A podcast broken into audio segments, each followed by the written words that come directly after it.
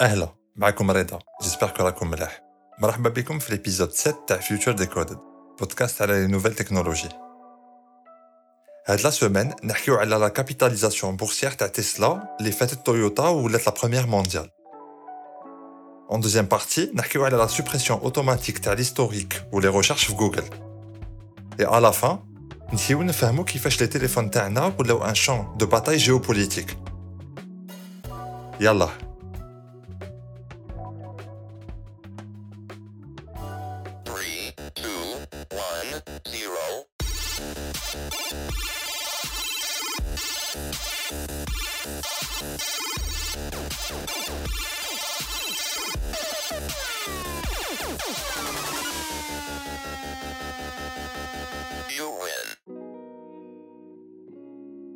Fl-espace ta' le constructeur Tesla Jasmine débutant dans le secteur automobile, est le constructeur le plus cher au monde.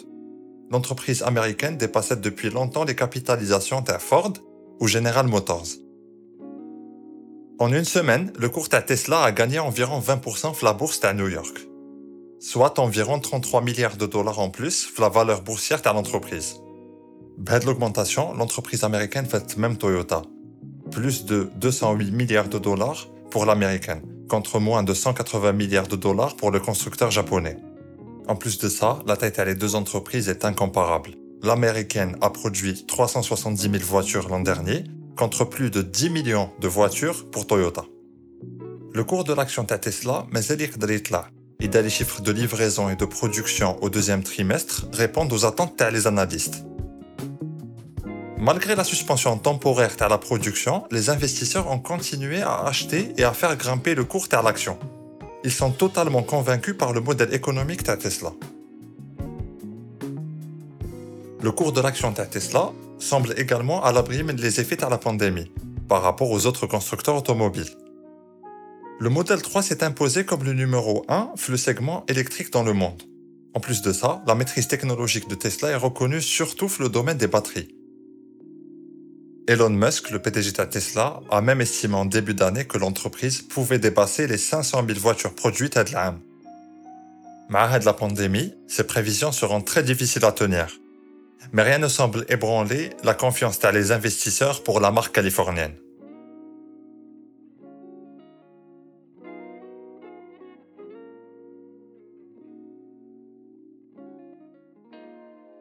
Kamel Alabanab et Google, c'est beaucoup de choses sur notre vie privée On confie de l'entreprise américaine notre répertoire, nos mails, notre position géographique. Grâce à l'outil Google My Activity, nous pouvons même savoir les données de Google عندها علينا. Face aux annonces les datum Apple la conférence de la semaine dernière, surtout dans le domaine de la sécurité et de la vie privée, Google a annoncé également des améliorations axées sur la confidentialité. Les changements se concentrent surtout sur les données auxquelles les services Google ont accès, qui ma YouTube ou la Maps par exemple. Et surtout combien de temps ces données sont conservées. Google a longtemps été critiqué pour la stratégie de collecte et de conservation de les données, dont la majorité des utilisateurs ne sont même pas au courant. Faite, la société a ajouté des contrôles de suppression automatique pour supprimer l'historique, comme l'activité le moteur de recherche ou l'historique YouTube par exemple. Maintenant, là, les comptes nouvellement créés supprimeront automatiquement l'activité et l'emplacement tous les 18 mois par défaut. L'historique YouTube sera supprimé tous les 36 mois. Les comptes existants, cependant, devront toujours activer la fonctionnalité. Si vous avez déjà un compte de Google, vous devrez activer la fonction manuellement. Parce que Google ne veut pas obliger comme les utilisateurs à activer cette fonction. Une fois l'option activée, Google supprime toutes vos données d'activité et de localisation cumulées sur 18 mois ou plus. Google enverra gagner une notification et des rappels par mail pour inciter les clients qui ont déjà un compte à revoir leurs paramètres de conservation de les données. Alors qu'Apple entreprend des efforts plus agressifs pour bloquer les suivis à les annonces, les mesures à Google semblent beaucoup plus progressives, comme le dit Sundar Pichai, le PDG à Google, dans son article de blog. Nous continuons de faire plus avec moins. La question est a combien moins?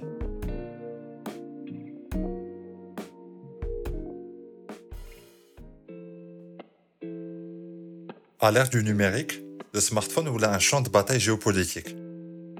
Fin juin, 20 soldats indiens tout pendant un combat contre les troupes chinoises, la frontière contestée à l'Himalaya. Lundi, l'Inde a répliqué, pas militairement, mais numériquement. Le ministre indien en charge de l'informatique a bloqué 59 applications mobiles, toutes chinoises, pour avoir mis en danger la sécurité et la confidentialité des données. Mais les applications, une WeChat, application de messagerie très utilisée en Inde, et le service de partage de vidéos TikTok, qui compte plus de 600 millions de téléchargements en Inde. L'administration de Donald Trump a aussi imposé des restrictions commerciales aux entreprises et investissements technologiques chinois, invoquant les violations des droits de l'homme et la propriété intellectuelle américaine par le gouvernement chinois. Ça a aidé à convaincre aussi des alliés, comme l'Australie ou le Japon, d'empêcher Huawei de fournir des équipements pour les futurs réseaux mobiles 5G, en raison de problèmes de sécurité. Jusqu'à présent, aucune de ces attaques contre les technologies chinoises n'a beaucoup gêné le toxique, l'utilisateur américain mais la majorité des utilisateurs indiens pourraient difficilement éviter l'interdiction de leur application populaire par leur gouvernement. Au-delà de la Chine, la Russie supprime aussi des applications, y compris LinkedIn, tandis que les autorités brésiliennes ont déjà bloqué WhatsApp plusieurs fois. Bien que les applications chinoises ne marchent pas très bien aux États-Unis ou en Europe, elles ont très bien réussi sur le marché indien, qui représente plus du tiers de la population mondiale en ligne. Il faut savoir que l'Inde est le plus grand marché de TikTok en termes de téléchargement. On a aussi l'exemple UC Browser, qui est le deuxième navigateur le plus utilisé en Inde après Google Chrome, et qui est développé par une filiale d'Alibaba. UC Browser a aussi été banni. Le gouvernement indien a aussi demandé à Google et Apple d'empêcher les utilisateurs de télécharger ou de mettre à jour les applications bannies. Le gouvernement devrait également demander aux fournisseurs de services de bloquer l'accès aux services bannis, coupant ainsi les applications qui ont déjà été téléchargées. Des millions d'utilisateurs de TikTok devront donc se tourner vers d'autres applications. Et les personnes qui utilisaient WeChat pour rester en contact avec des amis, des membres de leur famille ou des contacts commerciaux en Chine devront trouver d'autres canaux de communication ou des solutions de contournement. Voilà, je à la fin de l'épisode.